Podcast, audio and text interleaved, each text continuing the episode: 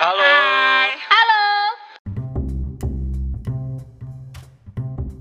Hai semuanya, selamat datang di Yuk Bisa Yuk Podcast. Seperti biasa, masih sama kita berempat. Ada aku Shiva dan tiga orang yang jauh di sana ada Fusna, Odi dan juga Perti. Say hi dong. Halo. Hai. Halo. Jadi kalau di podcast sebelumnya Mbak Fusna yang LDR sama kita bertiga Sekarang aku yang LDR sama mereka bertiga Hmm Oke, di podcast kali ini kita akan bahas topik mengenai introvert. Karena sekarang tuh kayaknya ya, makin banyak orang yang menyebut dirinya sebagai seorang introvert dan extrovert. Apalagi setelah tes MBTI trending belakangan ini. Tapi yang menarik adalah, introvert sendiri selalu dikaitkan dengan karakter seseorang yang nggak bisa bersosialisasi, nggak punya banyak teman, pemalu, kutu buku, dan lain sebagainya. Dan aku melihatnya, banyak orang yang akhirnya salah kaprah dengan konsep tipe kepribadian introvert ini. Nah, di podcast ini, kita mau ngulik lebih lanjut tentang sebenarnya introvert itu tuh gimana sih? Introvert itu tuh sebenarnya apa sih? Gitu. Maka dari itu, kita ngedatengin tamu spesial yang ahli pada bidangnya, Ceilah. Yang bakal bantu kita kulik-kulik lagi perkara keintrovertan ini.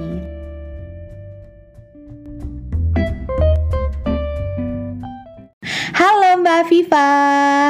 Halo Shiva. Halo teman-teman, kenali nama aku Afifa. Di sini uh, aku mahasiswa Magister Psikologi Profesi yang masih ya menyelesaikan studi akhir lah.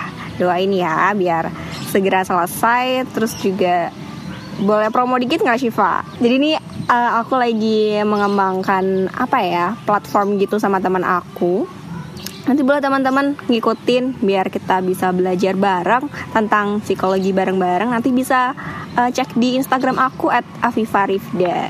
Gitu Shiva ada lagi yang mau dikenalin? Pacar ada nggak? berat banget pertanyaannya berat berat. pacar ada nggak ayo jujur Itu nanti di belakang aja ya. Aku loh. gitu Shiva. oke keren banget makasih mbak Siva jadi kita tuh memang spesial ngedatengin mbak Siva sebagai seseorang yang paham ilmu psikologi untuk bantu kita bahas lebih lanjut tentang introvert oke langsung aja ya mbak ya Oke. kayak yang udah aku sempet singgung tadi di awal Hmm. Introvert itu akhirnya dikait-kaitkan dengan tipikal seseorang yang nggak bisa bersosialisasi, pemalu, kutu buku, dan lain-lain. Emang bener gitu ya kak? Aku tuh jadi bertanya-tanya sih. Jadi konsep introvert itu gimana sih sebenarnya? Definisi dari introvert itu tuh sebenarnya apa sih gitu? Oke, jadi kalau misalnya orang-orang uh, kenalnya gitu ya, introvert tuh orang yang pemalu, terus antisosial, nggak mau bersosialisasi, kayak gitu kan ya.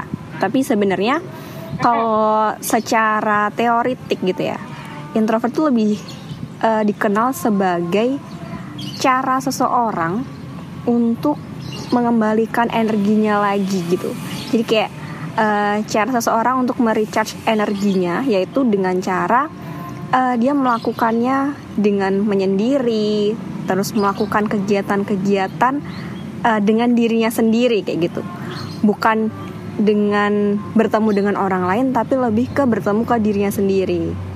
Itu jadi lebih ke gimana caranya dia merecharge energinya kayak gitu ya, tuh dengan ke dirinya sendiri. Gitu Shiva. Hmm, menarik.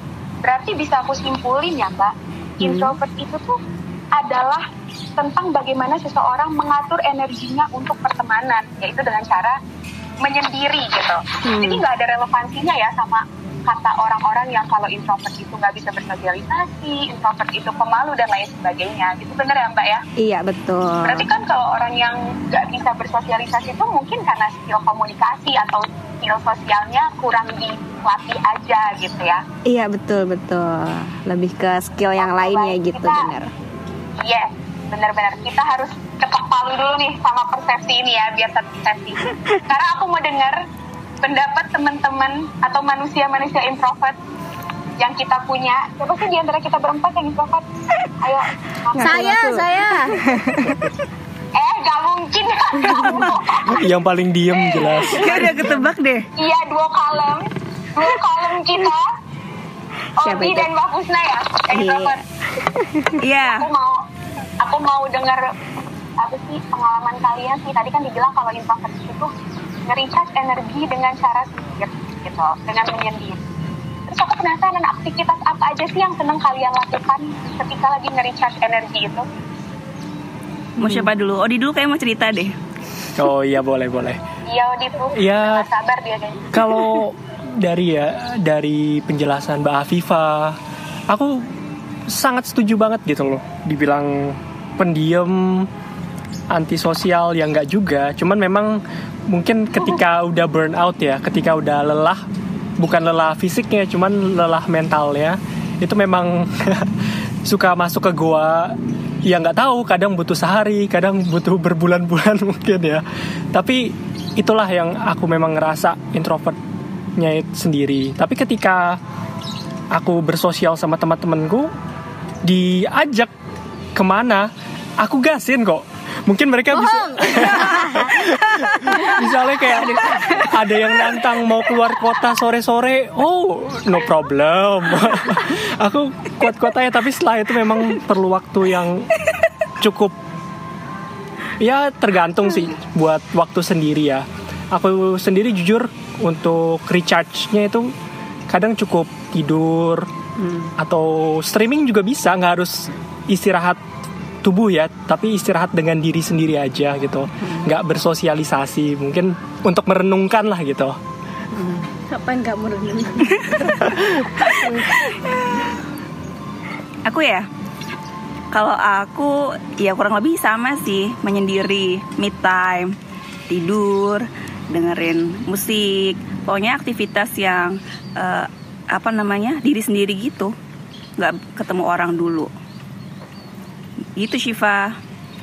Kayak aktivitas apa pun yang penting sendiri gitu ya. Iya, entah Nggak ada itu orang lain. masak, dengerin musik, eh, nonton drakor. Yang penting Ah, setuju. waktu buat sendiri sih gitu.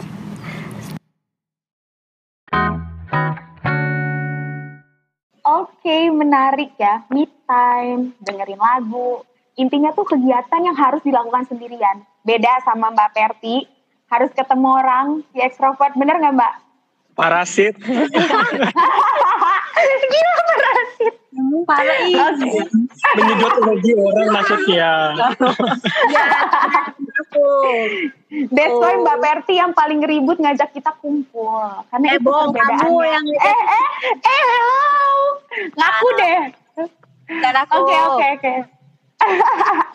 Oke, kan tadi tuh akhirnya bisa ketahuan ya, Odi dan Mbak Husna itu tipikal orangnya seperti apa sih? Karena mereka memang yang ngaku gitu. Ada di waktu-waktu tertentu mereka butuh sendiri, mereka butuh waktu gak diganggu orang lain gitu. Tapi kalau secara teoritis, ini nanya ke Mbak Afifah ya, ada nggak sih Mbak di buku gitu atau di teori dikatakan bahwa karakteristik introvert itu eh, seperti ini, seperti itu gitu? Iya. Jadi emang kalau misalnya teori uh, kepribadian itu kan yang terkenal itu memang teori yang menjelaskan tentang extrovert introvert ini. Nah, uh, ada satu teori yang menjelaskan mengenai uh, extrovert. Nah, jadi kalau misalnya orang-orang yang memiliki uh, nilai extrovert yang tinggi, dia karakteristiknya seperti ini, ini, ini. Nah, kemudian kebalikannya dengan introvert adalah orang yang memiliki eh, nilai ekstrovert yang rendah, yaitu ya biasa kita kenalnya dengan eh, introvert ini. Nah kalau misalnya karakteristiknya itu yang seperti apa, kayak tadi misalnya orang yang eh, ekstrovertnya rendah alias introvert ini, biasanya orang-orang yang cenderung eh, untuk menikmati waktu sendiri, terus cenderung juga dia lebih eh, tidak tidak men- menyukai kalau misalnya orang lain pay attention ke dia. Kayak gitu. Atau juga eh, dia lebih eh, senang mendengarkan. Terus lebih senang juga dia untuk mengamati kayak gitu. Dibandingkan eh, untuk berbicara. Kayak gitu. Beberapa karakteristik dari eh, orang-orang introvert. Kayak gitu sih Syifa. Hmm, menarik. Berarti intinya yang aku tangkap adalah orang introvert itu tuh rata-rata pengamat gitu ya Mbak ya. Hmm benar Bener nggak Odi Mbak Fusna? Gimana sih kal- kalian merasa kali kalian tuh seorang pengamat?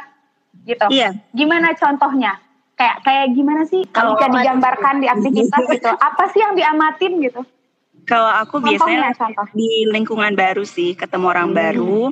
Eh, kalau sebelum ngajak ngobrol gitu ya, biasanya aku ngamatin dulu karakternya orang itu seperti apa. Terus kira-kira eh, topik apa yang bisa aku masuki biar ngobrolnya itu lebih nyaman, lebih nyambung lagi gitu. Hmm. Ya kurang lebih sama sih. Mungkin uh, biar kita bisa menyesuaikan diri ya, karena Iya. kita kan bukan tipikal orang yang outgoing. Mm-mm. Jadi mau nggak mau kita ya ngikut-ngikut aja lah gitu katakan. Lebih ke Hmm. lingkungan baru gitu ya. Iya, lebih ke lingkungan baru sih. Kalau aku beda. Udah, udah kamu diam aja. Kamu bisa diam nggak? Bisa. Kamu ada jatah ya minggu depan. Tolong ditahan. Eh, ditahan. Ah, I see, I see, I see. Itulah kenapa akhirnya memang kalau kita main gitu ya berempat, yang paling kalem itu Odi dan Mbak Fusna sih. Karena itu kan proses kalian mengamati kali ya. Oh ternyata Iya. Siva orangnya gini, oh ternyata PRT itu ribut, jadi kita tuh harus dia aja gitu. Oke, apa Mbak? Tapi mau nanya, kamu nih Hmm. sebagai extrovert, eh, pengalaman kamu apa berteman dengan introvert tuh seperti apa sih? Boleh cerita nggak? Boleh dong. Eh, Eh, no, no, no, pengalaman. no, no, no. eh, eh, iya nanti yaudah apa Mbak Mbak Perti yang mau cerita. Dia ini dari tadi pengen ngobrol loh. Iya, Oh. dia pengen ngomong Ya, kayak Mbak Perti aja, Mbak Perti, Mbak Perti. Tiga introvert lawan satu ekstrovert. Iya. Jadi banget. Mbak Perti aja kali ya. Mbak, yuk. Apa Tanya pengalamanmu? aku tuh karena apa ya? ak- Aku sudah memahami orang lain sih sebenarnya. Nah, jadi aku akan trial and error aja. jadi kalau nggak aku tuh sebar benih, sebar benih dan bukan cabang. Tuh kan bener Nggak Mbak itu. Kalau misalnya nggak masuk ya udah tinggalin. gitu.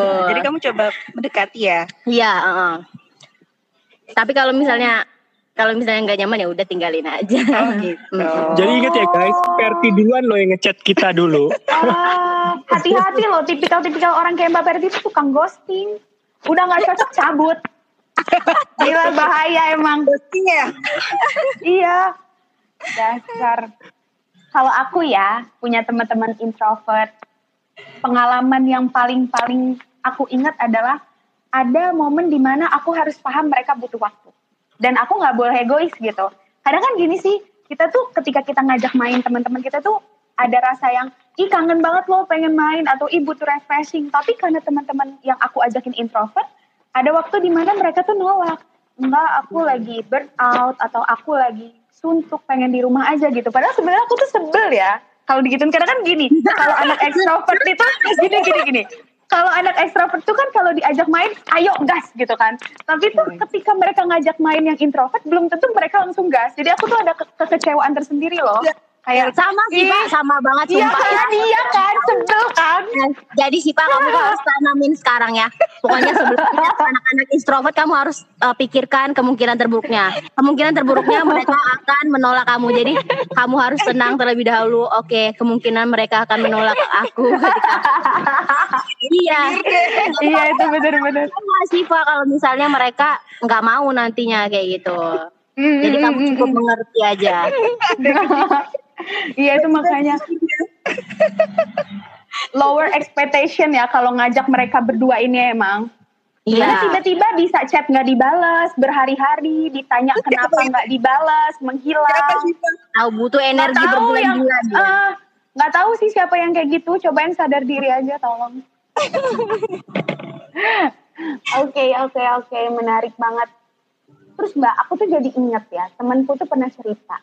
Eh, dia itu kayak teman SM, SMA aku tuh cerita waktu itu dia tes MBTI karakter dia tuh introvert gitu. Dan dia merasa memang dia tuh eh, ya introvert seorang introvert. Tapi kemudian setelah dia kerja kan lulus kuliah kerja tuh masuk di lingkungan kantor yang baru dia tes lagi MBTI itu. Dan hasilnya itu mengatakan kalau dia tuh extrovert gitu. Terus aku jadi penasaran kok bisa sih berubah kepribadian gitu. Sebenarnya faktor-faktor apa aja sih Mbak yang melatar belakangi pembentukan kepribadian ini?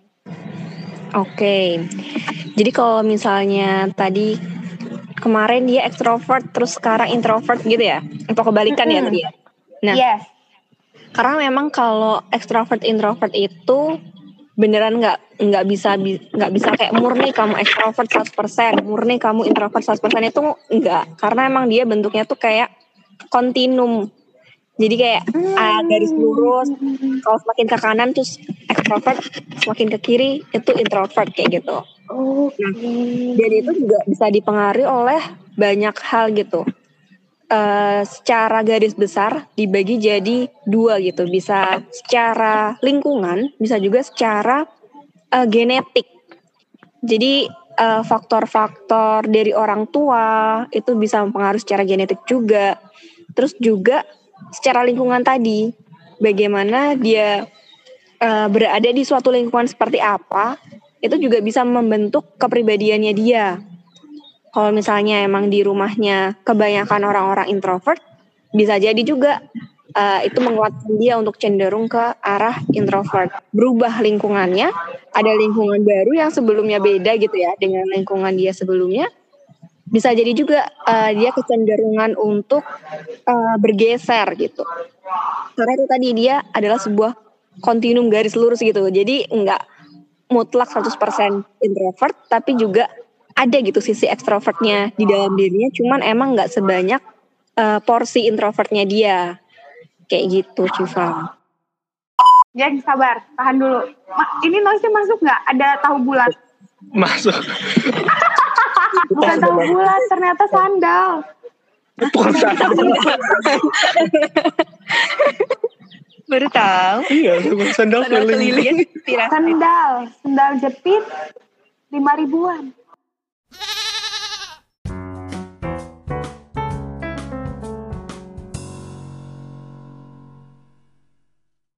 Keren, keren, keren, keren, keren. Nah, Mbak, kita tuh kemarin sempat buka Q&A di akun Oke. Instagram Yuk Bisa Yuk Podcast. Dan followers-followers tuh ngirim banyak banget pertanyaan.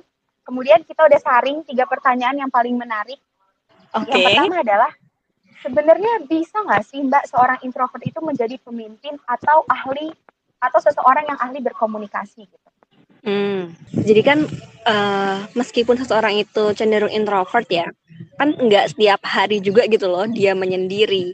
Karena emang dia melakukan itu kalau emang lagi butuh recharge aja kan. Nah, kalau misalnya secara cara ngomong gitu ya di depan itu menurut aku lebih ke kemampuan dia juga untuk berkomunikasi dan itu nggak tergantung dari kepribadiannya dia gitu loh mungkin emang orang yang extrovert akan lebih lebih gampang gitu ya. Butuh waktu yang lebih bentar gitu ya untuk eh, belajar berkomunikasi di depan umum. Tapi eh, orang introvert juga bisa. Karena emang dia nggak tiap hari juga gitu pendiam. Karena emang waktu butuh sendiri aja dia baru melakukan itu. Jadi lebih ke dipengaruhi ke eh, gimana keterampilan dia dalam berkomunikasi kayak gitu sih Hmm. Berarti kita ketok palu ya. Orang Mm-mm. introvert itu bisa jadi pemimpin dan bisa jadi ahli komunikasi. Nah, Odi dan Mbak Pusna ada nggak sih yang punya pengalaman menjadi seorang pemimpin? Ya mungkin aku setuju banget ya kalau introvert, ekstrovert itu nggak terlalu hitam putih gitu. Mungkin ada abu-abu samar-samar gitu. Di mana orang yang introvert tuh nggak 100% atau sepenuhnya introvert. Ada kalanya dia tuh menjadi ekstrovert sedikit gitu. Yang aku alami sih ya pengalaman di S1 kan pernah ikut organisasi apalagi kan eh, dulu jurusan ilmu komunikasi kan harus banyak bacot ya. Ya kan Ciba? Setuju. Iya, iya, Dia- iya. iya. Jadi tuh gimana ya? Kalau aku rasa nanti memang pas waktu kita lagi berkumpul, kita lagi berorganisasi ya, nggak harus pemimpin aja, berbaur sama orang lain. Itu kita harus menahan sifat menyendiri kita untuk berbaur. Tapi jujur ada kalanya aku ketika bener-bener burnout, aku capek, aku kayak ah udahlah aku mending ngerjain sendiri aja karena nggak kuat gitu Hmm. sama terlalu banyak orang gitu kan makanya cenderung meskipun aku di organisasi aku punya circle lagi sendiri yang kecil gitu. Meskipun salah ya tapi di circle kecil itu nanti aku bisa mengeksplorasi diriku pendapat-pendapatku. Ketika aku bisa nyaman baru mungkin aku sampaikan ke uh, organisasi secara keseluruhan nantinya. Kalau Pusna sendiri bagaimana? Mungkin pengalamannya. Kalau pengalaman mimpin sih aku belum punya ya gitu. Tapi beberapa proyek yang akhirnya mengharuskan aku buat ketemu orang baru, ketemu orang lain itu nggak jadi masalah besar sih buat aku gitu. Baik, berarti kita bisa ketok palu ya. Kalau misalnya nggak ada korelasi antara seorang introvert nggak bisa jadi pemimpin. Seorang introvert ya bukan berarti dia nggak punya skill komunikasi yang mumpuni gitu ya. Karena udah ada buktinya tuh Mbak Pusna dan Odi. Terus juga aku tuh tiba-tiba keinget ya di bukunya Regis Mahdi yang judulnya Loving the Wounded Soul itu dia bilang kalau eh, bahkan Mahatma Gandhi seorang pemimpin spiritual kemerdekaan India itu ternyata seorang introvert gitu. Dia seorang pemimpin loh, berarti kan memang terbukti ada buktinya kalau misalnya introvert itu jadi seorang pemimpin. Oke, pertanyaan kedua adalah kapan sih Mbak kita itu tahu seorang introvert itu lagi butuh orang lain gitu? Karena kan mereka biasanya tertutup banget ya. Mungkin kalau orang ekstrovert lebih mudah untuk bilang "Eh, aku butuh teman-temanku untuk ngisi energi atau aku butuh pertolongan kalian. Tapi kan orang introvert tuh kalau aku perhatiin Odi dan Mbak Fusna ya kayak memang sulit mengungkapkan bener nggak sih aku? Bener nggak? Jangan ragu-ragu gitu. mereka bukannya sepenuhnya tidak butuh orang lain gitu enggak cuman memang eh, circle mereka itu lebih sempit gitu dibanding eh, orang-orang yang cenderung ekstrovert. Kayak misalnya mungkin kalau misalnya orang introvert itu punya teman dekat tapi teman dekatnya tuh cuman eh, itu itu aja. Beda kayak orang ekstrovert yang temen-temennya tuh lebih banyak gitu. Dan mungkin aku pernah ini juga sih cerita sama teman aku menurut aku dia ini ekstrovert. So aku pernah tanya kayak kamu kalau misalnya cerita curhat-curhat kayak gitu eh, ke siapa aja? Kan teman kamu tuh banyak gitu nah dia tuh bilang ke siapa aja yang penting aku ketemu langsung sama dia nah terus aku tuh ngelihat ke diri aku sendiri Iya, iya. oh kalau aku beda yang penting tuh aku ke satu orang itu entah dia mau deket entah dia jauh yang penting aku curhatnya ke dia Ah, Oke. Iya, Itu sama mungkin. sih. Ya kita kan? mungkin Hmm, iya, iya, iya. kita sama-sama introvert ya. Kita Hmm. kali ya dalam eh, milih teman buat cerita, Iya. buat sharing, apalagi untuk hal-hal yang dianggap kita personal gitu ya. Hmm. Jadi nggak setiap orang ki- bisa kita curhatin. iya benar Begitu. Kalau di gimana di? Ya aku mungkin sedikit tambah juga. Kita bukan berarti pilih-pilih temen ya. Kita oke aja welcome aja ke semua. Tapi memang close friend kita, circle kita itu terbatas gitu. Hanya mampu menampung sekian gitu. Sisa tetap berteman, cuman nggak dekat banget mungkin ya, nggak bisa sharing semuanya. lebih ke lingkaran jumlah temennya itu nggak sih Betul. Apa quality over quantity? Asik. Eh, berarti bisa aku simpulkan juga kalian tuh para introvert sangat selektif ya memilih orang untuk dijadiin tempat curhat gitu ya. Sangat-sangat selektif, benar gak sih? apa ya iya mungkin bisa dibilangnya selektif tapi sebenarnya eh, itu bukan sesuatu kalau aku melihatnya bukan sesuatu yang kalau misalnya nggak kita pilih itu berarti eh, negatif gitu Iya, bukan enggak. juga Karena kita kan energinya nggak banyak ya Terbatas, terbatas. Kalau misalnya kita harus eh, cerita ke banyak orang capek. Jadi ya udah kita ngerasa nyaman aja yang bakal kita ceritain gitu. iya Benar nggak sih? Tapi bukan berarti aku menganggap teman-teman yang akhirnya nggak aku ceritain itu eh, bukan teman bukan gitu. bukan temen dan nggak masuk ke apa ya close friend aku nggak Enggak gitu. juga. Sipa, itu dia cerita nggak sengaja sih Pak. Aku tuh mau minta validasi aja dari kalian. Bener gak sih introvert itu tuh nggak suka yang namanya basa-basi? Gimana nih, dari aku dulu apa dari teman-teman dulu nih? Boleh dari Mbak Viva dulu. Oke, aku juga eh, cenderung introvert ya. Jadi kalau misalnya kita nggak suka basa-basi, kalau aku sih bener ya.